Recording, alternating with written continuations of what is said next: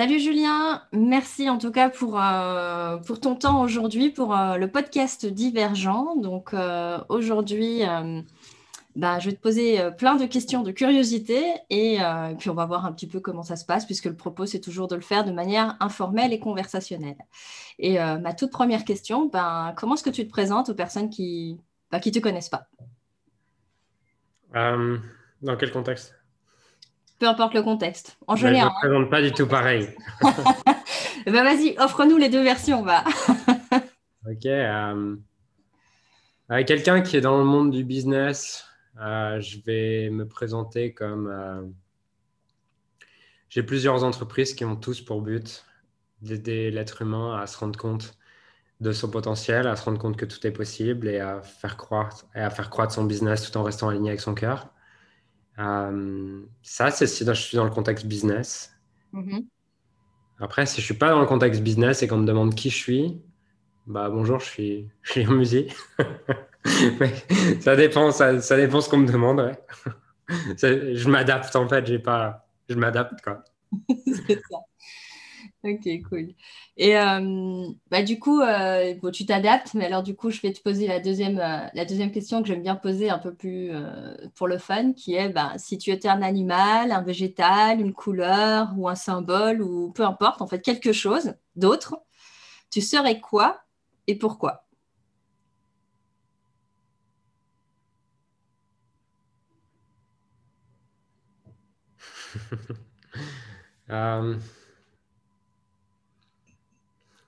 Rien, parce que je suis un être humain et je suis content de faire cette expérience d'être humain et j'ai pas envie d'en faire une autre en fait, en tout cas pas maintenant. Donc c'est dur de répondre à cette question dans le sens où j'arrive pas à me projeter autre qu'un être humain étant donné que c'est l'expérience que je fais actuellement. Ok. Et du coup, euh, si on reste sur un être humain, tu n'aurais pas voulu être un autre être humain que celui que tu es aujourd'hui? Non. Ok. C'est comme ça, c'est je crois, je crois, que, je crois que tu vois, peut-être peut à certains moments, à, à 10 ans, 15 ans, je voulais être un autre être humain maintenant. Euh, peut-être je voulais être plus, euh, plus talentueux, tu vois, au tennis. Je voulais être euh, peut-être plus, plus à l'aise socialement, plus à l'aise avec les filles, plaire davantage aux filles, tu vois, quand j'étais adolescent, tout ça. Mmh, mmh, mmh. Maintenant, je pense qu'avec tout le travail de, développement personnel que j'ai fait ces dernières années, c'est une question que j'arrive même plus à comprendre. Je veux dire, ça n'est même plus envisageable pour moi de vouloir être quelqu'un d'autre que moi, hmm. parce que je sais que aujourd'hui, j'ai vraiment conscience que tout être humain fait une expérience sur laquelle, peu importe ce qu'il projette à l'extérieur, il a une expérience qui est humaine, c'est-à-dire 50% agréable, 50% désagréable, avec des niveaux de confort et d'inconfort qui varient mais pas en fonction des circonstances de sa vie, mais plus en fonction de comment il perçoit les circonstances de sa vie. Mm. Et du coup, je suis très heureux de faire mon expérience. Et il y a sûrement des gens qui, sont, qui ont plus d'argent, plus de succès, plus de, euh, plus de ce que tu veux que moi. Maintenant, euh, je sais que ma vie et qui je suis, c'est ce avec quoi j'ai envie de dealer dans cette expérience. Et j'ai vraiment pas envie de, de, de, lâcher ça, tu vois, et en tout cas de faire une autre expérience que la mienne. Que celle que tu es en train d'expérimenter maintenant, quoi. Mm. ouais. Ok, cool. Euh, intéressant, effectivement, de, voir euh, du coup qu'en fait, ouais. Et ça, et ça, ça, me fait penser du coup à la question d'après qui est justement. en fait, en fait tu vois, euh, pourquoi, pourquoi je voudrais être quelqu'un d'autre? C'est quoi les. Quand tu poses. C'est, ouais, cette question, en fait, je la pose plus pour. tu vois, pour. parce qu'il y a des fois, en fait, on se on va, on va plus, c'est plus le cerveau droit, je veux dire ça comme ça, qui va prendre le relais et qui va dire en fait, euh, je peux être une couleur ou une saison ou, hmm. euh, ou autre chose en fait. Euh, une lumière, j'en sais rien. Qu'est-ce que j'ai eu ben voilà, J'ai eu différents, différentes images, on va dire, plus que qu'autre chose. Mais, En fait, je suis tout, je pense. Tu vois. Genre, hmm. si tu parles de saison, je suis parfois l'hiver, je suis parfois l'été, je suis parfois le printemps, je suis parfois l'automne. Si tu me parles de couleur, je suis parfois bleu, je suis parfois rouge, je suis parfois gris, je suis parfois blanc. Donc, je, suis tout, du coup. Je, ça dépend juste de l'instant et du moment. Euh, du coup, je pourrais éventuellement te répondre quelle saison je suis aujourd'hui ou des trucs comme ça. Ça, je peux y mhm. répondre. Mais aujourd'hui, je suis plus hiver. hiver avec. Avec un plaid et. ouais, c'est ça. voilà. Un, carré de chocolat noir et. non, une tablette entière. ah, pardon, oui. Pourquoi le... mais c'est un carré à la fois. en plus, quand je suis à Paris, genre, je, je... fais tous les je fais tous les meilleurs chocolatiers, tu vois. Genre, je fais des petites, euh, provisions comme ça. Donc, ouais. Ok. Donc, euh, hiver, euh, hiver chocolaté, du coup. Exactement. c'est plus ça. Si tu, si tu devais être quelque chose, en fait, peut-être que tu aurais aimé être un morceau de chocolat. pas. non, ce qu'on m'aurait mangé, tu vois. On t'aurait savouré ou pas. Hmm. ça, dépend des fois. Des fois, c'est savouré, des fois, c'est englouti. Ça dépend. Ça dépend l'humeur. Ça dépend de l'état émotionnel dans lequel la personne qui me mange est. C'est ça, exactement. Ok. Euh, ok, bah cool. Euh, du coup, en fait, là, la, question, en fait, qui est la, je veux dire, la question clé de, l'interview, euh, que je, propose en tout cas aux, invités, c'est de, me raconter leur histoire. Ils la commencent où ils veulent. Ils me disent ce qu'ils, ont envie d'en raconter. Et, euh, et, derrière, en fait, je demande souvent bah, qu'est-ce que tu en retiens? Donc, à toi de, de, voir ce que tu as envie de nous partager aujourd'hui. Ok. Mon histoire, et ce que j'en retiens, c'est que j'ai eu la chance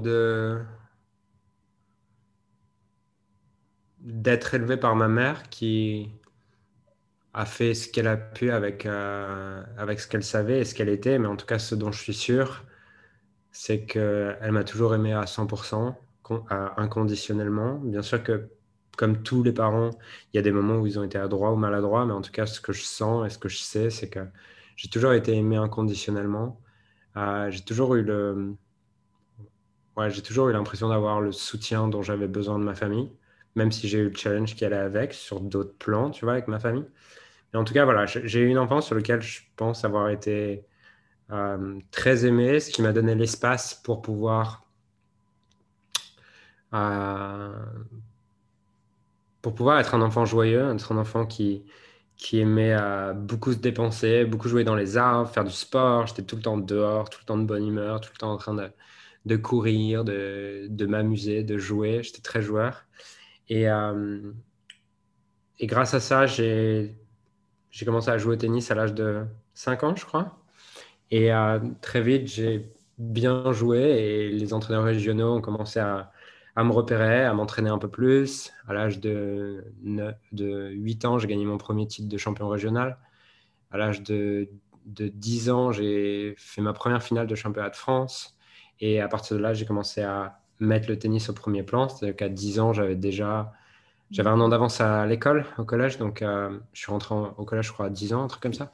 Et dès le collège, j'avais euh, déjà des horaires aménagés, tu vois, sur lesquels euh, je faisais pas l'art plastique, la musique, le sport, tout ça. J'allais jouer au tennis à la place. Et à l'âge de 13 ans, je suis parti en internat.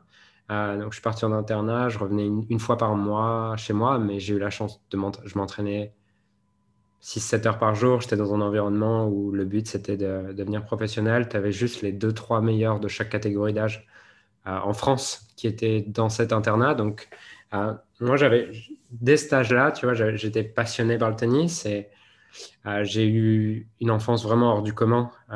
et, quand je voyais les jeunes, tu vois, qui se faisaient chier à mourir, qui allaient avec leur cartable, qui revenaient à 5 heures de l'après-midi chez eux, qui se posaient, qui ne faisaient rien et tout, je comprenais pas, tu vois. Et, et je me suis toujours senti différent. Euh, et c'est le, premier endroit, tu vois, en internat où j'ai pu avoir des vrais amis, euh, des gens avec qui je connectais réellement et où ça avait du sens pour moi de passer du temps avec eux. Alors qu'avant, j'arrivais pas à avoir d'amis, tu vois, parce que j'étais, je me sentais, euh, je me faisais chier avec les autres, tu vois. Ils, ils, avaient toujours la, dans ma tête, ils ont toujours la flemme, ils font jamais rien, ils sont chiants, tu vois. Et, et du coup, j'ai eu cette chance de l'âge de 13 ans à 16 ans de, voyager, faire des tournois, euh, faire des tournois en France, à l'étranger, m'entraîner dur, développer euh, la résilience, la persévérance, le dépassement de soi, euh, le fait de se, challenger, de, voir la douleur et de voir la douleur comme quelque chose de, constructif, euh, d'apprendre à dealer avec l'inconfort, d'apprendre à être confortable avec l'inconfort, tout ça.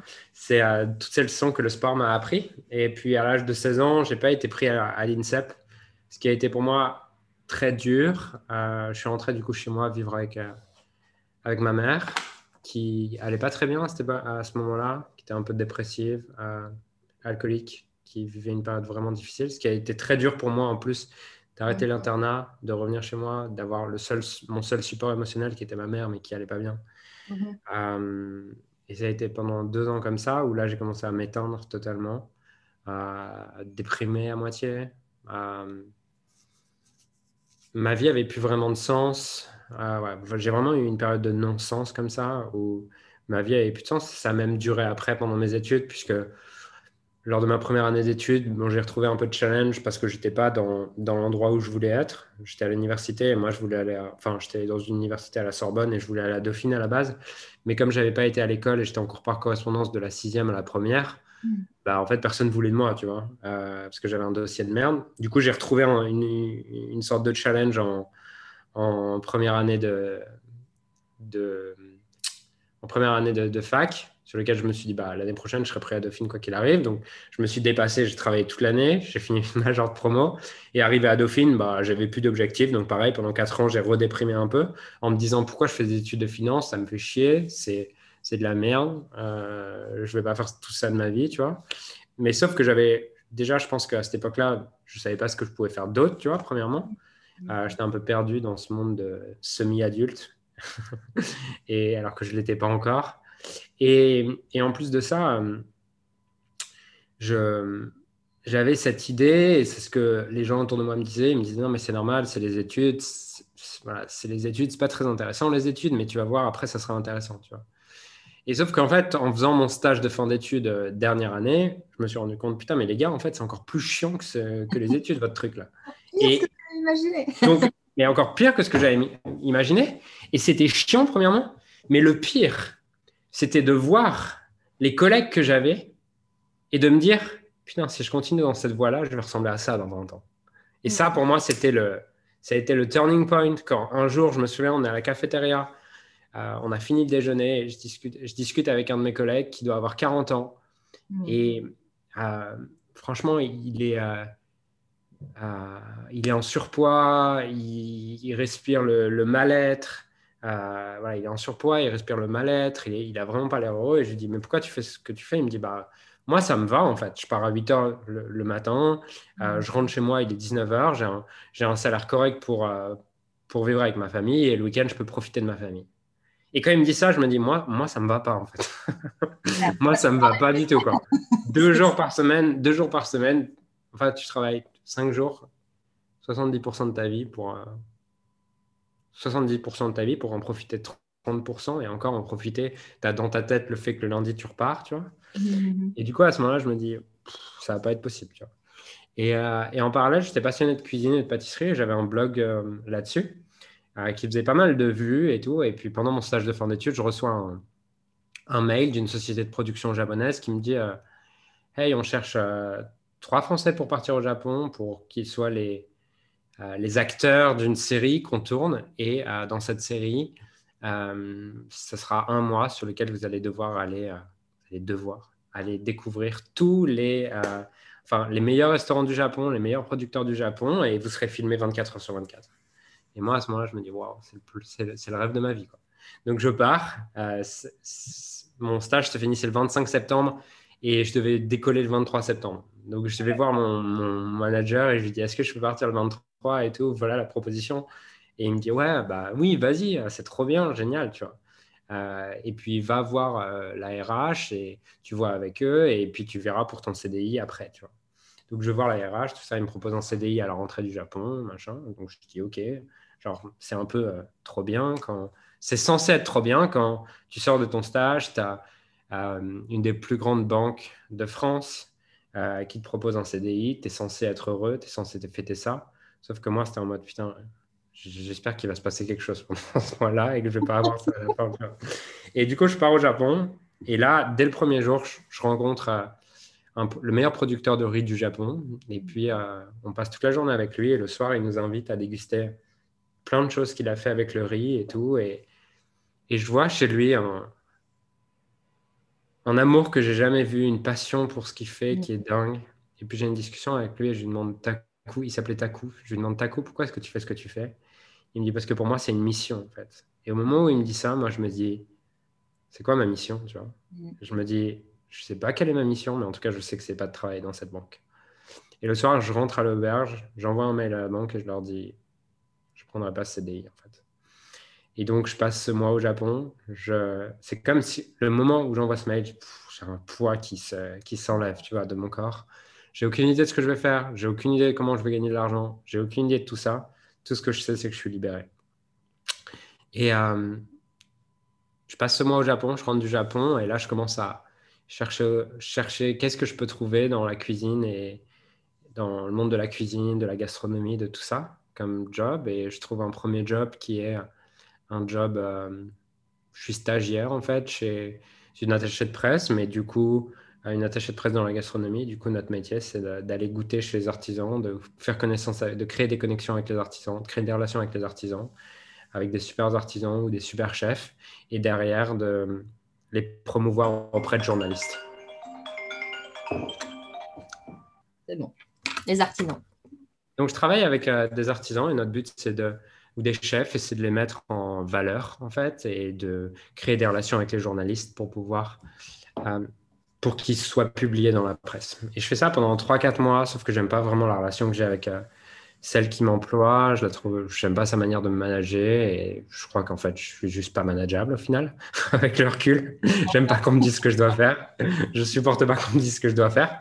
Et mais en parallèle, je commence à euh, je vais à mes premières conférences sur le dev perso, je regarde des vidéos, je regarde des vidéos de David Laroche, tout ça. Je vais à mes deux premières conférences de David Laroche. Euh, je découvre Olivier Roland, je découvre le marketeur français, français et je découvre surtout qu'il est possible de gagner de l'argent sur Internet. Hmm. Et je me souviens de, de cette euh, accroche d'Olivier Roland qui dit gagnez votre vie avec votre blog. Et moi, je me dis, waouh, en fait, je pourrais créer un produit, je pourrais créer une formation sur la pâtisserie, je pourrais en vivre, tu vois. Et, et à ce moment-là, du coup, je, je, je prends une, euh, j'achète une formation sur le web marketing. J'applique tout, je suis toute la formation, j'applique tout. Je fais mon premier lancement orchestré et à cette époque, je vais encore chez ma mère, je n'ai aucune idée de ce que je suis en train de faire. Et là, je fais euh, mon premier lancement orchestré et en quatre jours, je fais 7000 euros de vente. là, je me dis, waouh. Déjà, tu sais, genre, même si tu fais 60 euros de vente, tu es trop content. Tes premiers euros sur Internet. Sauf que là, d'un coup, tu fais 7000 euros en quatre jours. Mm. Et, euh, avec un produit à, 97 euros, je crois, hein, tu vois. Donc, je fais, euh, je fais 70 ventes comme ça en, en 4 jours. Et là, euh, là, je me dis, waouh, ça marche. Et du coup, je continue ça, je mets en place un truc en evergreen, ce qui me rapporte entre 1000 et 2000 euros par mois, tous les mois. Et en parallèle, je me passionne par le développement personnel parce que à ce moment-là, je, je trouve ça injuste euh, que euh, j'ai pas encore digéré le fait d'avoir passé cinq ans à détester ma vie. Et du coup, je trouve ça un peu injuste que les gens fassent pas ce qu'ils aiment et surtout qu'ils soient pas éduqués sur le fait que tu puisses créer une vie à partir de ce que tu aimes. Et là, je commence à me former au coaching, je me forme au développement personnel, je fais une certification de coaching et je commence à publier aussi des vidéos sur comment trouver sa passion parce que en fait, j'avais quand même ma passion à l'époque qui était la cuisine et la pâtisserie à côté et j'avais développé un blog autour de ça. Et maintenant, je gagnais ma vie avec ma passion. Donc, je commence à faire des, faire des vidéos, faire des articles de blog, tout ça. Et puis, euh, trois mois après, je rêvais de faire une conférence. Je fais ma première conférence, il y avait 20 personnes, mais je suis content, tu vois. Et je fais des conférences, je fais des petits ateliers, tout ça, mais je dois gagner, allez, 1000 à 2000 euros par mois avec la pâtisserie. Je dois gagner 1000 euros par mois avec euh, ces petites conférences, ces ateliers, euh, deux, trois coachings, tout ça. Donc moi, je suis le roi du monde, tu vois, à cette époque, euh, en mode, euh, je vis chez ma mère, j'ai 3000 euros par mois, 2, 2, à 3000 euros par mois en faisant exactement ce que j'aime, c'est le rêve de ma vie. Et puis, euh, je me, au bout d'un moment, je me dis, putain, ça fait chier, je fais quand même beaucoup d'efforts sur le dev perso.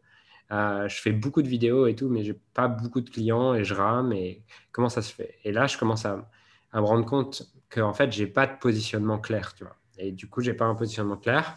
Et je me dis, OK, comment je peux trouver un positionnement qui est comment je peux trouver un positionnement qui marche mieux, tu vois Et là, je me dis, bah, c'est simple, il faut que tout ce que tu donnes dans la préparation mentale, dans le dev perso, tu le fasses appliquer au tennis. Avec ton histoire sur le tennis, ça va beaucoup mieux marcher.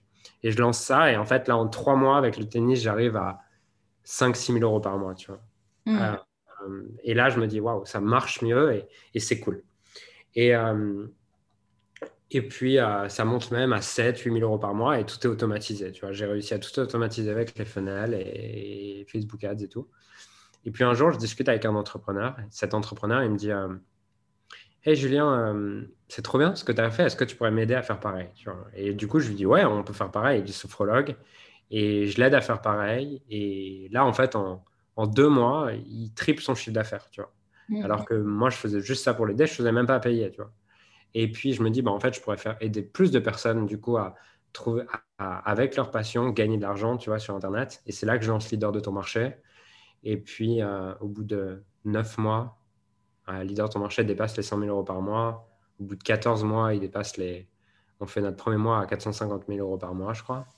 Et puis, depuis, j'ai continué à croître, j'ai continué à m'amuser dans l'entrepreneuriat parce que c'est vraiment comme ça que je le vois aujourd'hui. Je le vois comme un jeu, comme un jeu et un message à transmettre. J'ai l'envie de jouer et ça m'amuse de croître, ça m'amuse de grandir, ça m'amuse de trouver de nouvelles stratégies, ça m'amuse de dépasser mes croyances limitantes et ça m'amuse et ça m'inspire surtout de transmettre le message que tout est possible, que tu peux kiffer ta vie et que ta vie est le résultat du regard que tu portes sur elle. Mm. Et du coup, mais du coup, le, la partie euh, pâtisserie et justement développement euh, personnel euh, pour les. J'en étais au moment où, où, où, tu disais que voilà, du coup, maintenant, tu avais tout développé, mais qu'est-ce qu'il est devenu de, de qu'est-ce qu'il est devenu de justement tes, tes premiers essais, je vais dire, de la partie pâtisserie, de la partie. Parce que finalement, c'est des choses que tu continues à développer ou qu'en fait, tu as complètement. Euh, et à quel moment est-ce que tu t'es dit, OK, ça, je lâche euh, pour me concentrer Alors, la pâtisserie, j'ai totalement arrêté, tout simplement parce que j'en avais vraiment marre. Mm. Et, euh, et franchement, c'était, ça m'a jamais passionné. Enfin, le concept m'a passionné. Par contre, j'adorais faire ça. Par contre, quand c'est devenu un business, le niveau de passion est vraiment descendu parce que filmer, filmer quand tu cuisines et tout, c'est vraiment relou, tu vois. Genre, mm. c'est vraiment, vraiment relou. Euh, du coup, tu fais tout au ralenti et tout. Et ça, ça m'a, ça m'a toujours, ça m'a vraiment fait chier. Donc, je l'ai fait parce que j'avais envie de faire ça, mais le fait de filmer ça et créer des formations là-dessus ne me passionnait pas du tout. Donc, mm. euh, ça, j'ai arrêté complètement. Dès que le tennis a remplacé ça, j'ai arrêté, tu vois. Euh, pour le, pour le, pour mental d'acier, euh, j'ai essayé de continuer les deux au début. Euh, donc de continuer leader de ton marché mental d'acier, ce que j'ai réussi pendant plusieurs mois. Euh, pendant six mois, euh, mental d'acier se maintenait. voilà, mental d'acier se maintenait au même résultat. Et puis après, je savais pas, j'avais pas la compétence à cette époque-là de créer des équipes, de déléguer, parce mmh. qu'il y avait quand même besoin de quelqu'un qui reste un petit peu focus sur les, les pubs et tout ça. Et si j'avais su, j'aurais mis quelqu'un, tu vois, sur, sur les pubs et sur tout ça à ce moment-là, j'avais pas cette compétence. Du coup, euh, ça a continué par l'organique. Et euh, petit à petit, c'est descendu. Euh, ça a descendu à 4 000, à 3 000 euros par mois, à 2 000 euros par mois. Et, aujourd'hui, je crois que ça fait un truc comme... Euh, ça continue à gagner un peu d'argent, entre 200 et 500 euros par mois. Mais juste par le référencement naturel. C'est ça mais c'est quand même quelque chose du coup que tu as continué à garder. Ça, par exemple, tu, tu, disais la pâtisserie, le fait de l'avoir transformé entre guillemets en business a ôté le côté passion. Et pour Mental d'acier, par contre, ça s'est resté euh, malgré que, que oui, que tu as, as, pu mis l'énergie dessus, etc. Euh, en fait, euh, tu vois, dans le, dans le tennis, genre, je, je m'en fous un peu de la préparation mentale pour les sportifs. Par contre, ce qui m'intéressait, c'était le développement personnel derrière, tu vois, et c'était le message que tu pouvais transmettre derrière à des gens qui ne l'auraient pas entendu autrement. Donc, euh, donc, je continue à être passionné par le cerveau, je continue à être passionné par l'être humain, par qu'est-ce qui, qu'est-ce qui fait la performance de l'être humain. Donc, ça, je ne l'ai pas perdu, tu vois. Euh, c'est juste que je, je, le, propose à une autre population aujourd'hui. L'angle d'approche est différent, du coup. Mais le, tu avais déjà trouvé, on va dire, le fil conducteur qui était euh, le tennis, alors que maintenant, c'est via l'entrepreneuriat. Le, tennis, tu vois, c'était un outil. Hein. Je veux dire, le, le tennis, j'étais plus passionné de tennis déjà quand j'ai commencé le, quand j'ai commencé le, le, blog, c'était plus un outil stratégique dans le sens où je savais qu'il y avait une niche qui était sous-exploitée à ce niveau-là, mm. que j'avais la compétence, je disais juste que je niche mon truc à cet endroit-là. Et euh, voilà. Ouais. Mais je voulais pas faire ça à long terme. Hein. Je mm. savais très bien que je voulais pas faire ça à long terme. Je me voyais pas dans 10 ans, je, je voyais pas une vision à 10 ans là-dedans. Mm. Euh, je savais juste que ça pouvait être un outil intéressant pour la suite. Du coup, ça me fait penser justement au, euh, au, au, shift que tu as fait maintenant avec, euh, avec leader de ton marché, justement, où, où finalement, tu dis, bah, si c'est juste pour saisir une opportunité, si c'est juste pour développer une activité parce que tu le vois comme une opportunité finalement, et éviter quelque chose, fuir quelque chose, je pense que c'est ce que tu amènes. comme perspective. tu dirais que c'est un peu ça qui t'a finalement amené à être maintenant au bon endroit? Est-ce que tu crois d'ailleurs que tu es au bon endroit en fait? Non, je ne crois pas que je suis au bon endroit. Enfin, je crois que je suis au, je suis au parfait endroit pour aujourd'hui, mais je ne suis pas à l'endroit destination finale. Hmm. Je sais hmm. quel est mon endroit destination finale. Ok. non, mais tu vois, je sais qu'aujourd'hui, euh, hmm. Le marketing, la vente, j'aime faire ça. ça m'amuse, mais c'est ça me ça m'inspire de le transmettre quand je découvre une nouvelle technique. Okay Donc la nouveauté m'inspire là-dedans. Maintenant, euh, éduquer les gens là-dessus sur quelque chose que j'ai déjà enseigné, ça m'intéresse pas de réenseigner ça. Tu vois. Hmm. Alors que tout ce qui est mindset, euh, l'impact de ton, l'impact de ton, euh, de tes pensées, euh, de ce que tu penses et comment tu perçois le monde sur ta vie, tes résultats, comment tu te sens, la qualité de ta vie, ce que tu es capable de créer. Ça, ça fait cinq ans que ça fait quatre ans que j'explique sous différentes formes et j'ai toujours envie d'expliquer. Et j'ai toujours envie d'éduquer les gens là-dessus. Et, et, ça, je sais que c'est un bon indicateur que, euh, au final, ce que je veux faire et ce que je ferai, c'est ça, tu vois.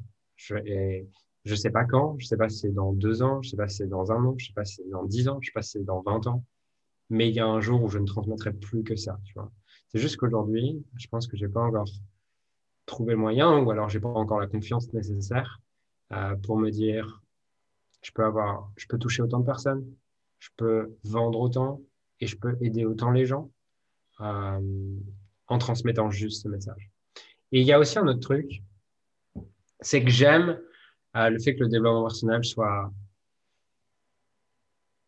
appliqué à quelque chose et que ça soit pas juste une branlette intellectuelle, mais que ça soit euh, qu'il y ait un objectif derrière, tu vois. Et, et, euh, en fait, quand j'ai essayé, j'ai essayé en août, tu vois, de créer un business qui soit basé que là-dessus, que sur le dev perso. genre, euh, juste, juste, la promesse n'était pas de, de, développer vous personnellement, parce que c'est pas une promesse, mais ça aurait été de la merde. C'est un truc un peu marketé, mais il y avait, il y avait quand même pas cette idée de, pour les entrepreneurs ou quoi. C'était juste, par exemple, créer l'habitude qui vous inspire, un truc comme ça. C'était une promesse comme ça. Devenir riche sur tous les plans. Ouais, ou un truc, ouais, voilà, exactement. Et, et en fait, euh, ce qui s'est passé, c'est que on a commencé ça, on a commencé à mettre de la pub là-dessus, j'ai commencé à mettre une équipe là-dessus. Et, euh, et en fait, ce qui s'est passé, c'est qu'on a commencé à avoir les premiers appels et tout ça. Et enfin, pas les premiers appels, on a peut-être eu 100 candidatures, des trucs comme ça. Et, en fait, sur les 100 candidatures, c'était que des gens qui étaient en mode victime, euh, genre euh, la vie est contre moi, tout ça. Mm. Et, et en fait, euh, ça m'inspirait pas du coup d'accompagner ces gens-là. Je pense que ces gens-là, euh, bah, ils peuvent regarder déjà mes vidéos ou écouter mes podcasts. Et c'est très bien comme ça. Et ils ont un chemin à faire avant d'acheter un programme et, et avant de mettre de l'argent, parce que s'ils mettent de l'argent, ils vont vouloir être sauvés, et j'ai pas envie de jouer à ce jeu-là, tu vois, et hmm. rentrer dans ce jeu-là. Donc, j'ai pas encore trouvé le moyen de le faire, euh, même si pour moi, le podcast est une forme, déjà. C'est-à-dire que le podcast, aujourd'hui, bien sûr qu'il est adressé à, à des entrepreneurs, mais ce que je dis toujours à mes équipes, c'est quand au support client, au support euh, prospect client, tu vois, au support leader de ton marché, c'est euh, franchement, le podcast, je pourrais, tout ce que je, tout le contenu que je mets dans le podcast, je pourrais le vendre, tu vois, je pourrais vendre ça à plusieurs milliers d'euros, je pourrais le packager, en faire une formation. mais j'ai envie que ça reste l'endroit où je puisse transmettre mon message librement, où je puisse partager des outils librement. Donc, je dis toujours à toutes mes équipes, quand il y a quelqu'un qui correspond pas au type de personne qu'on peut aider aujourd'hui, redirige-le vers le podcast. Mmh. Aujourd'hui, j'ai un, peu, enfin, pas abandonné, mais mis de côté. Euh, mis de côté l'idée de monétiser ça. Euh, je pense que ça, reviendra d'ici six mois, un an, deux ans, trois ans. J'en sais rien. Je sais pas quand, mais en tout cas, là, c'est pas ma priorité de monétiser ça. Mais c'est sûr mais par contre, je le, euh, je le, je le diffuse partout en fait auprès de mes clients. Euh, c'est pas la promesse principale, mais par contre, c'est quelque chose que je diffuse partout. Euh, et je, je, sais que je finirai là-dessus en fait, sur euh, transmettre uniquement ce message que tout est possible et que euh, ta vie est magique exactement telle qu'elle est et que tu peux avoir de la gratitude pour ce que tu as et te fixer des objectifs ambitieux et aller vers tes objectifs ambitieux à partir d'un état de gratitude pour ce que tu as et non pas à travers un état de manque. Hmm. Mais donc finalement, le, podcast est déjà un moyen pour toi aujourd'hui justement de pouvoir faire le premier pas vers la, ta grande vision ou ta grande mission. Enfin finalement, le fil conducteur est toujours là. quoi. Ouais. Ok. Et qu'au jour d'aujourd'hui, ben, oui, leader de, de... Enfin, avec euh, Limitless Killing et Empowerment Business, ça te permet d'allier ou de faire une transition douce, on va dire ça comme ça, vers plus de dev perso. Et puis, c'est la meilleure façon que j'ai trouvé de transmettre mon message aujourd'hui parce que ce que je vois, c'est que on a un effet ricochet avec ça, ce qu'on n'aurait pas si on accompagnait des individus. Euh, quand je parle d'individus, c'est pas des. Si on, a, si on accompagnait des gens qui sont pas des entrepreneurs, on n'aurait pas le même effet ricochet qu'on a aujourd'hui parce que par exemple dans l'Inter Scaling, on a des clients qui ont des milliers de clients aussi, tu vois. Et ce que je, ce que je sais, c'est que par exemple, il y a quelques semaines, j'ai un client qui me dit, hey, j'étais en séminaire avec 300 personnes, euh, je leur ai partagé le truc des valeurs, je leur ai fait voir les bénéfices des choses et tout, et je me dis, waouh, c'est dingue ça. Les outils qu'on partage ont derrière un effet ricochet. C'est pour ça qu'aujourd'hui, je préfère continuer à accompagner les entrepreneurs. Mm. Parce qu'il y a cet effet ricochet aussi de tout ce que je peux transmettre. Et je sais que les gens viennent euh, pour un produit ou service, pour résoudre un problème, mais ils ressortent aussi avec euh, quelque chose, qu'en, en tout cas une partie de mon message dans leur, et du coup c'est un moyen aussi d'impacter des gens par effet ricochet. C'est ça. C'est une manière euh, pour amplifier finalement l'impact que tu as euh, de justement t'adresser aux entrepreneurs qui eux-mêmes impactent des milliers de vies. Quoi. Exactement. Mmh. Ok. Et, et, du coup, c'est, quoi exactement ton, ton idéal, on va dire, ou tu vois, tu, parles de cette euh, envie de justement de, transmettre le message. J'entends que c'est euh, voilà que tout est possible et que tu peux désirer quelque chose, avoir de l'ambition tout en étant dans un état de gratitude par rapport à ce que tu vis déjà mhm. aujourd'hui. Mhm. Et euh, c'est quoi l'idéal derrière ça? C'est-à-dire? Qu'est-ce que tu entends par le mot idéal? Alors, pour moi, l'idéal, c'est, enfin, Simon Sinek appelle ça, tu sais que je suis, le jeu infini. Ouais. C'est ce, truc vers lequel tu, tu, aspires, mais en sachant que tu vas jamais le voir se réaliser, mais que tu es all-in quand même parce que tu te dis que ben, ça sera ta contribution quelque part euh, au monde. Ok. Euh, j'ai un peu de mal, je pense, avec ce mot idéal, parce que pour moi, ça voudrait dire qu'aujourd'hui, c'est pas idéal. Oui, c'est vrai. Euh, et en fait, mon idéal, c'est aujourd'hui. Ça veut pas dire que ça veut pas dire que j'ai pas envie de faire. Ça veut pas dire que j'ai pas envie de créer quelque chose dans le futur et de construire quelque chose dans le futur. Mais aujourd'hui, le monde est déjà idéal, tu vois, et euh, j'ai pas du tout cette idée qu'il faut changer le monde. J'ai pas du tout cette idée qu'il faut changer les gens. J'ai pas du tout l'idée qu'il faut éradiquer quelque chose parce que pour moi, tout est parfait aujourd'hui. Donc, l'idéal, il est déjà, il est déjà là aujourd'hui. Et c'est ça mon idéal, c'est mon moment présent aujourd'hui. Ça veut pas, mais mon idéal comprend son lot de confort et d'inconfort, son lot d'agréable et de désagréable. Mais je suis un être humain et un être humain, il vit ces deux polarités et j'ai pas l'intention ou l'envie d'éradiquer une de ces deux choses. Donc, l'idéal, il est déjà idéal. C'est ça. Déjà là. ouais, ok. Oui, finalement, euh, oui, dans la notion. Tu vois, j'ai pas envie, j'ai pas envie de changer. Euh, par rapport à ta première question, j'ai ni envie de changer qui je suis. J'ai ni envie de changer euh, quand est-ce que je vis. Je vis en 2021 avec des masques et l'interdiction de sortir à 18h et c'est parfait. Et euh, j'ai ni envie de, j'ai pas envie de changer ces choses-là, tu vois. Enfin, mm. Ça veut pas dire que je peux pas euh, mettre, mettre en place des choses pour ça, mais euh, je n'ai pas envie de changer ça. C'est marrant parce que j'écrivais justement cet après-midi à ce sujet. Euh, qu'est-ce que j'écrivais? Tu sais, des fois, j'écris pour moi-même. Et qu'est-ce que je me disais? Ouais, je me disais que, que je peux être heureux en toutes circonstances. Ma vie n'est que mes pensées, en fait. C'est que le concept de ma vie, c'est que ce que je pense autour de ma vie. Euh, hmm. Et que euh, je peux, pas, je peux jamais changer mes circonstances actuelles. Par contre, je peux toujours les aimer et influencer comment va être le futur. c'est tout ce que je peux faire. À partir de, donc à partir d'aujourd'hui, comment tu peux influencer le futur? Enfin, tu vois, si tu peux pas changer, enfin, tu vois, pour moi, c'est un peu. Euh, euh, je peux pas changer le présent, d'accord? Je ne peux pas. Le présent, il est là. Quand je dis le présent, c'est vraiment l'instant présent. Par contre, je peux influencer le futur. C'est-à-dire que je peux influencer que tu me souris dans 10 secondes ou que tu pleures dans 10 secondes. Ça, je peux l'influencer. Mais ton état de maintenant, je ne peux pas le changer. Tu vois? Et là, je te le prends à un niveau micro, mais c'est vrai à un niveau macro aussi. Tu vois mmh, mmh. Ok, j'entends. Mmh.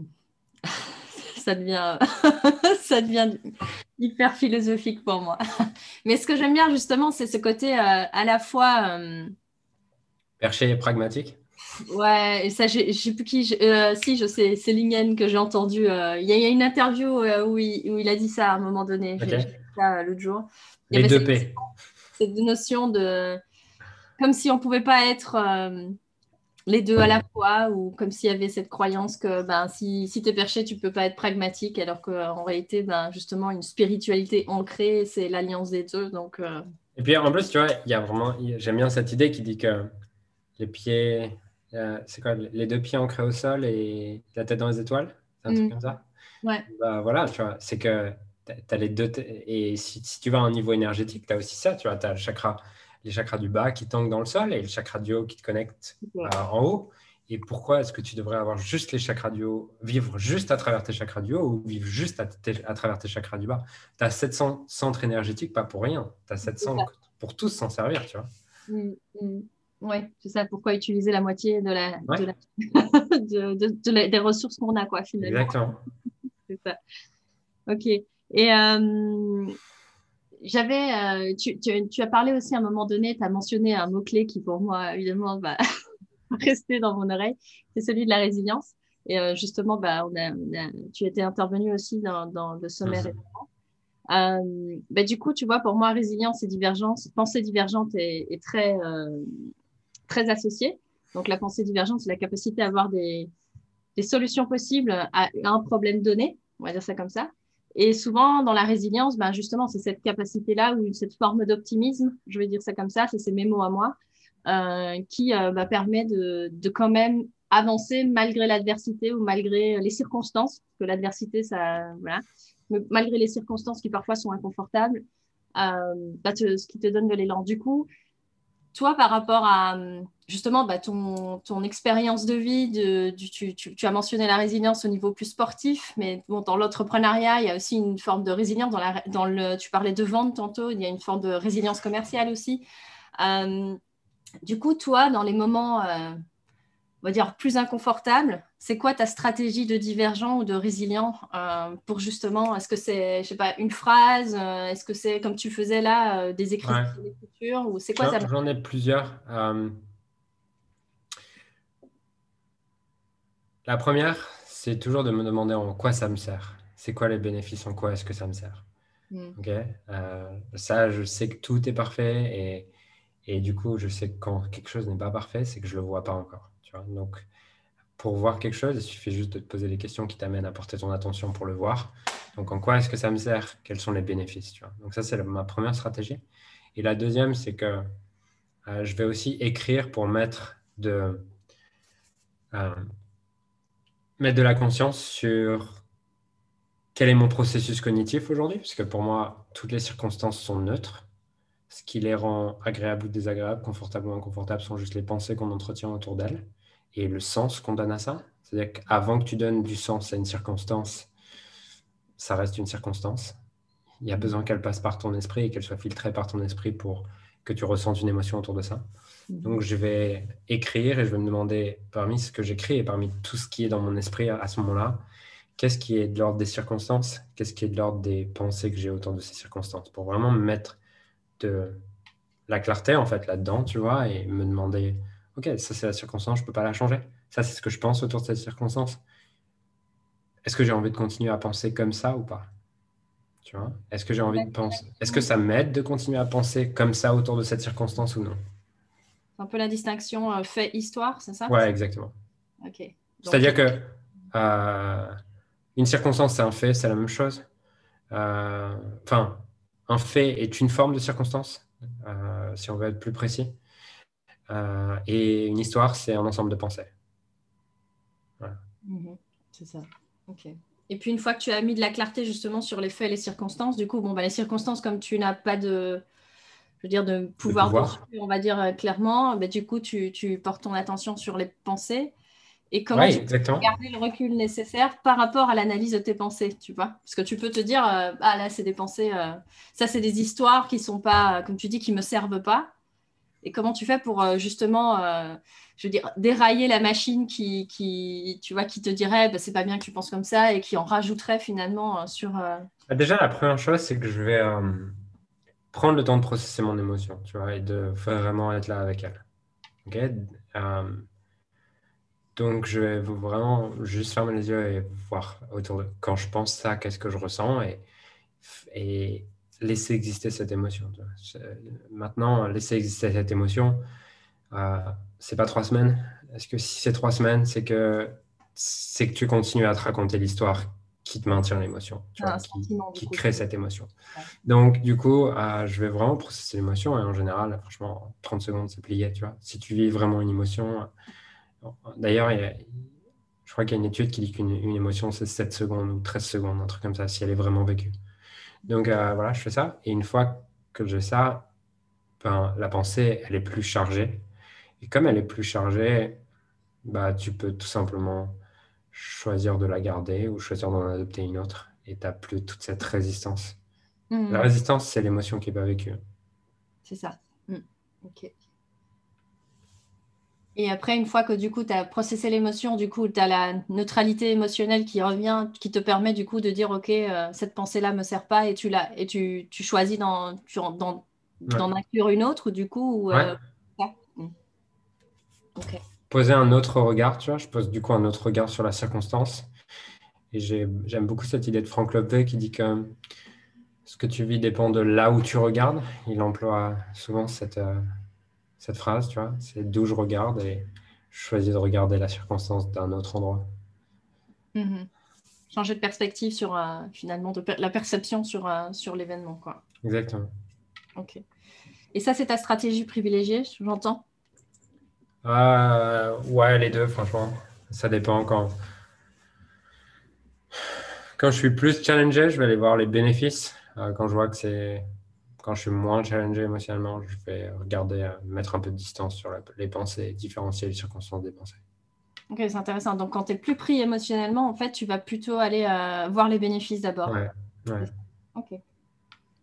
Et alors, en deuxième, du coup, plutôt de mettre de la conscience sur les pensées pour pouvoir décider euh, de les choisir, de les, de les changer du coup. Mhm. Ok, cool. Euh, Mais tu sais, c'est un peu le même processus, c'est-à-dire que. Euh, oui, si tu changes de perspective, tu, tu te poses d'office la question de savoir est-ce que ça te bah, sert en quoi Effectivement, c'est que du coup, en fait, en changeant de perspective, c'est un moyen de voir en quoi est-ce que ça te sert. C'est-à-dire que tu choisis d'adopter une histoire et une pensée qui te sert. Et inversement, en allant chercher les bénéfices, bah, ce qui fait que tu te sens mal, c'est que tu te dis Ah, c'est horrible, ah, c'est dommage, je vais pas réussir, ah, ça fait chier, tu vois. Donc, en voyant que tu as tant de bénéfices, en fait, tu es en train de créer des connexions neuronales dans ton cerveau qui te font dire ah, En fait, c'est cool, c'est génial, il y a plein de bénéfices, tu vois. Et donc, en fait, tu es en train de changer l'histoire également et de changer les pensées que tu as autour de la circonstance. C'est le même processus. C'est ça. Euh, on change l'histoire, du coup, qu'on se raconte, quoi. Exactement. De toute façon, les histoires qu'on se raconte, c'est ce qui détermine notre vie à la fin, mais c'est la seule chose qui détermine comment on sent, c'est nos histoires, jamais les faits. Du coup, un fait, une circonstance ne peut pas te faire souffrir. C'est impossible. Non, c'est vu que c'est neutre par, euh, par définition. Hein, Exactement. C'est toi qui mets de la coloration dessus, on va dire ça comme ça. Exactement. Euh, du coup, oui, j'allais, j'allais euh, venir. Est-ce que pour toi, du coup, il y a. Parce que tu, as, tu apportes aussi cette notion de, d'identité. Donc, tu peux croire des choses sur toi, sur ton identité, et tu peux croire des choses sur les circonstances, comme tu dis, de ce qui m'arrive, c'est horrible, etc. Est-ce que tu as, comme l'impression qu'il y a une sorte de hiérarchie, on va dire ça comme ça, d'histoires à, à, changer, qui sont plus difficiles à changer que d'autres ou pas forcément, que tu penses que c'est quelque chose que finalement tu peux décider, euh, peu importe l'histoire que tu te racontes, à quel niveau ça se situe euh? bah, Je pense qu'effectivement, euh, il va y avoir plusieurs choses qui, qui viennent jouer là-dessus. Il y a. Mm. Le, premier, la première chose que je vois, et que, la première chose que je vois, c'est que euh, selon depuis combien de temps tu te la racontes cette histoire, tu vois, sur toi-même ou sur la vie? Mm. Euh, la deuxième chose, c'est aussi ce que, ce que ça remet, et, c'est ça aussi, c'est ce que ça remet en question par rapport à ta vie de ne plus croire à ça. Et ça, pour beaucoup, c'est ce qui mm. fait qu'ils s'attachent à des histoires qui ne les servent pas. C'est que par exemple, si euh, Prenons un exemple. Tu te dis que tu as une vie de merde parce que ta mère t'a pas aimé. ok? Genre, ça fait 30 ans que tu as 40 ans, ça fait 30 ans que tu détestes ta vie. Et tu te dis, j'ai une vie de merde parce que ma mère m'a jamais encouragé. Et que là, tu te rends compte à 40 ans, tu as un coach ou une vidéo ou quoi qui te fait prendre conscience. Putain, en fait, ma mère, c'était neutre. Elle a été agréable ou désagréable, aimante ou non aimante. Bref. Mais c'était neutre. Et c'est si j'ai cette vie de merde et si je souffre depuis 40 ans, c'est juste parce que je me raconte cette histoire. Mm. Bah, en fait, ça fait super mal de se dire ça. Et pour beaucoup, c'est plus agréable de se dire, et c'est plus confortable de continuer à croire, c'est pas de ma faute, que de se dire, putain, ça fait 30 ans là, que, je me, que je me fais chier, que j'aime pas ma vie, que je souffre. Et en fait, c'était juste parce que je me racontais cette histoire. Donc il y a ça. Il y a deuxièmement aussi le fait de croire que tu aimes quelque chose, tu vois. Euh, croire qu'en fait, en blâmant la vie, les circonstances ou euh, les personnes extérieures, croire que quand tu fais ça, tu fais payer le truc à l'autre. C'est que pour beaucoup, il y a ce truc de je ne vais pas pardonner ou, ou je ne vais pas aimer l'autre ou je ne vais pas aimer mon mari, ma femme, mes parents, mes, euh, mes professeurs. Parce que si je commence à l'aimer, ça voudrait dire que ils vont pas payer. Et ça veut dire qu'ils vont continuer à le faire. Ce qui n'a rien à voir, parce que quand tu pardonnes pas quelque chose et quand tu te racontes une histoire de merde, il n'y a que toi que ça touche. Mm. Donc il y a ça. Euh, tu as également effectivement bah, euh, les, les histoires et les croyances sur lesquelles ta vie sont fondées, donc les croyances identitaires ou des croyances à propos de la vie, tu vois, qui sont plus dures à changer parce que pour les raisons qu'on a mentionnées auparavant, parce que ça remet en question tellement de choses que c'est hyper inconfortable. Mm. Ça me fait penser un peu aux crises identitaires qu'on peut voir bah, dans, des, dans des cas de, typiquement, bah, souvent les femmes, après l'accouchement, on parle de postpartum. Euh, les, burn-out aussi sont, sont, liés à bah, tiens, ça n'a pas de sens, en fait, euh, je fais quoi, etc. Et souvent, c'est à ce moment-là qu'il y a ce genre de déclic ou ce shift qui se fait. Du coup, ça m'a souvent euh, posé question et j'en profite du coup d'avoir euh, d'avoir aussi ton expérience, toi qui as coaché déjà pas mal de gens. Est-ce que tu as l'impression que les déclics ont toujours lieu à des moments où la, la douleur est insupportable ou est-ce que l'être humain est quand même capable, à un moment donné, de pouvoir avoir des chiffres comme ça, mais tout seul, sans devoir euh, se prendre le lot de, souffrance? Est-ce que tu as, cette impression ou... Parce que moi, j'ai l'impression que c'est comme si on devient plus sage, mais parce qu'on ouais, je pense. Effectivement, je je pense que c'est possible. Par contre, euh, c'est comme si pour retrouver ton pouvoir, une fois que tu as retrouvé ton pouvoir, c'est bon, tu vois, tu as reconnecté à ton pouvoir et au fait que l'extérieur n'est responsable de rien mhm. euh, et que tu es responsable de tout, ben, je pense que tu peux avoir des shifts sans te casser la gueule longtemps euh, mhm. et sans te casser les dents longtemps. Autant, je pense que vraiment au début, quand, quand tu pars de de cette vie, tu vois, où on est éduqué quand même dans une culture un peu de victime, de ah oui, mais c'est l'autre, ah, il faut punir l'autre, machin, tu vois, des, petits, quoi. Euh, bah, en fait, pour, ce, pour cette première reconnexion, euh, de ce que j'ai vécu et de ce que j'ai pu voir, tu as quand même besoin d'avoir des, des claques, en fait, tu vois. Et quand t'en as marre, tu bouges. C'est ça. Ok. Mais, tu sais, parce que, en fait, c'est, comme je le dis, changer des croyances, c'est ce qu'on a vu là il y a cinq minutes, c'est que c'est hyper inconfortable de changer des choses que tu crois depuis 10 ans, depuis 15 ans, qui remettent en question plein de choses que tu as crues, euh, plein de choses sur lesquelles tu pensais que ce n'était pas ta faute, et en fait, tu te rends compte, merde, j'ai une responsabilité là-dedans. Euh, tu vois, c'est hyper inconfortable de faire ça. De changer aussi euh, du coup, d'avoir la peur d'être jugé de plein de gens parce que tu vas changer la manière dont tu vois le monde. Les gens vont te dire, ah, mais t'es plus pareil, tu vois. Donc, il y a, y a, plein de choses qui fait que, comme comme c'est inconfortable de changer, bah, si c'est plus, si c'est pas inconfortable de rester dans ta situation, tant que le niveau d'inconfort de rester dans ta situation, il est plus élevé que le fait de changer, bah, tu changes pas, tu vois. C'est ça. Tu finis par te dire qu'il y a plus d'avantages finalement que d'inconvénients à changer. Exactement. Tu changes le jour où tu perçois plus d'inconvénients, consciemment et inconsciemment, le jour où tu perçois plus d'inconvénients que d'avantages à rester dans ta situation? Du coup, ça me fait penser à une question inverse de, stratégie, c'est si tu veux te bouger, vois tous les inconvénients de ta situation actuelle. Mais ça m'a l'air un peu bancal comme, euh, comme, comme, méthode, parce que je me dis, bah, du coup, tu es plus poussé à justement à, cette, à éviter. À nouveau, tu n'es pas dans l'élan de... Effectivement. Après, je pense que au début, tu vois, tu vas souvent euh, changer et aller dans le dev perso. Pour moi, pour moi, c'est les trois niveaux de dev perso. C'est que le premier niveau, c'est ben, tu t'intéresses pas à tout ça, la vie t'arrive et tu peux pas grand chose. Mhm. Euh, au début, tu veux changer les autres et la vie. Tu vois, le premier niveau de dev, perso, c'est le non dev perso en fait. C'est tu veux changer les autres, les circonstances, la vie, le gouvernement.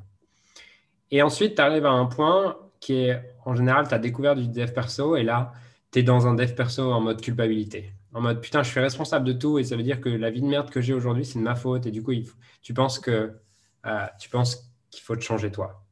Mhm. Et le troisième niveau, c'est tu penses qu'il n'y a rien à changer. ok.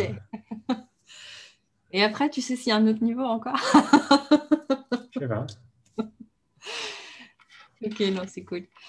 Euh, ok, super intéressant. Mais euh, je me demande maintenant, tu vois, avec l'échange qu'on a eu aujourd'hui et, tous les messages que tu nous as, bah, les outils, les messages et tout que tu pratiques, je me demande euh, bah, justement, pour les personnes qui nous écoutent, s'il n'y avait qu'un message tu vois, en plus, je crois que tu, utilises euh, euh, cette, question un peu comme ça euh, en fin d'interview, si tout disparaît et qu'il n'y a qu'un seul bout de papier, c'est quoi le message que tu utiliserais? Et j'aurais bien envie de te poser une variante de ça, effectivement, de dire, bon, bah ok, les, personnes qui nous écoutent aujourd'hui, tu aurais envie qu'elles voilà, qu'elles retiennent quoi de cette interview, de cet échange entre nous aujourd'hui? Ta vie est parfaite la vie est parfaite, les gens autour de toi sont parfaits, et tu peux décider d'aimer absolument tout tel qu'il est maintenant, sans avoir besoin de le changer. Et le paradoxe, c'est que c'est quand tu commences à faire ça que tu crées ta vie extraordinaire le plus rapidement possible. Parce que tu la crées à partir d'un état d'abondance et non pas un état de manque. Mm. Souvent, les gens ils disent comment, comment on fait pour être dans un état d'abondance? Bah, Regarde tout ce qui est génial dans ta vie aujourd'hui. Mmh. Et automatiquement, tu te sentiras dans l'abondance.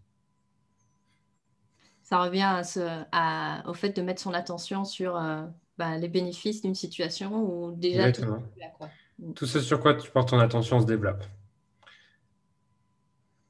Ok. Tu crées finalement, euh, bah, à nouveau, c'est, tu penses, avec tes pensées, tu crées. Donc, euh, du coup, autant mettre ton attention sur des choses euh, voilà, porteuses ou soutenantes ou en tout cas qui, qui t'inspirent pour euh, attirer plus. Enfin, je ne sais pas si c'est attirer vraiment le mot, mais euh, pour créer plus de ça.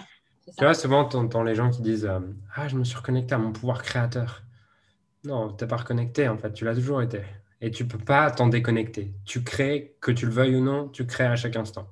Que tu sois connecté à Dieu, aux anges, à ce que tu veux, ou que tu sois en train de pleurer et de, de casser tout chez toi, tu es en train de créer à chaque instant, tu crées par tes pensées qui deviennent des émotions qui elles aussi créent, qui ces émotions se transforment en actions, qui elles créent des résultats et tu crées à chaque instant. La question, c'est qu'est-ce que tu es en train de créer? C'est ça. Finalement, euh, oui, c'est ça. On est tous créateurs Depuis, depuis qu'on est né, en fait. Depuis, qu'on est né. Depuis qu'on respire. Jusqu'au dernier jour euh, où on souffle, voilà, on aura notre dernier soupir, quoi. C'est ça. Et cette notion de co-créateur, du coup, tu y crois ou pas trop? Parce que du coup, tu vois, on est responsable, mais tu vois, il y, a souvent cette notion aussi de co-créer avec l'autre, parce qu'on est tous, du coup, créateurs de nos vies, mais on... tu vois, nos pensées ne sont pas toujours les... tout à fait les mêmes. Et donc, du coup, on est co-créateur de la réalité qu'on a. tu peux me donner un exemple? Alors, euh, un exemple... Euh, par exemple, tu peux avoir quelqu'un qui veut euh, bah, créer justement une entreprise qui fait des millions pour impacter plein de gens. Et mhm. puis, tu as euh, quelqu'un d'autre qui, euh, dans sa réalité, ben, euh, dans sa perception du monde, et eh ben, pour impacter plein de gens, il faut faire les choses gratuitement, tu vois. Ou mhm. en tout cas être dans le, dans le bénévolat ou je sais pas quoi. Tu vois, là, je, je vois donc la même, la même intention, je veux dire ça, ou la même vision, donc c'est d'impacter le plus de monde pour, pour le bien commun, mais avec des stratégies différentes. Mais du coup, les deux sont en en dissonance, je veux dire, ou en. Bah, tu en auras un qui impactera des millions de personnes en faisant des millions, et tu en as un autre qui impactera des millions de personnes gratuitement s'il y croit. S'il y croit vraiment. Et s'il n'est pas en train de se plaindre que s'il passe vraiment son attention à vouloir impacter des millions de personnes, des millions de personnes en, en, voulant le faire gratuitement, et non pas s'il est en train de se plaindre de oui, mais le monde est mauvais parce qu'il y a des il y a ces capitalistes et tout ça. Parce que c'est le problème, en fait, de beaucoup de gens qui ont des super intentions de, vouloir un monde euh, dans lequel euh, c'est du don et tout ça. Le problème, c'est qu'ils passent beaucoup plus de temps à se plaindre que les capitalistes euh, détruisent le monde et que l'argent est mal, qu'à réellement créer le système qu'ils veulent. Mmh. Ça me fait penser à un auteur, euh, je crois que c'est Bernard Werber, si ma mémoire est bonne, qui dit que pour changer un système, il faut le changer de l'intérieur. Exactement. J'aime beaucoup, tu vois, cette idée, euh, je vais reciter Franck Lobvet, qui dit que le monde est ce qu'on perçoit de lui collectivement. Euh, le monde, aujourd'hui, il n'y a pas le monde va mal ou le monde va bien, il y a juste le monde est le résultat de la pensée collective. Et hum, tout ce que je peux faire, c'est, je vais reprendre encore une fois son image, qui est que la plage, que le monde c'est la plage et je suis un grain de sable dans, sur cette plage. Et la seule chose que je puisse faire, c'est mon rôle de grain de sable. je ne peux pas changer les autres grains de sable. Par contre, je peux changer moi le grain de sable. Et le monde change lorsque la somme des grains de sable change. Hmm. Si tout le monde prend son rôle de grain de sable euh, à bras le corps, du coup. dire. Et tu vois, le, il parle de cette idée, je ne veux pas le déformer, euh, je veux pas le déformer à ce sujet.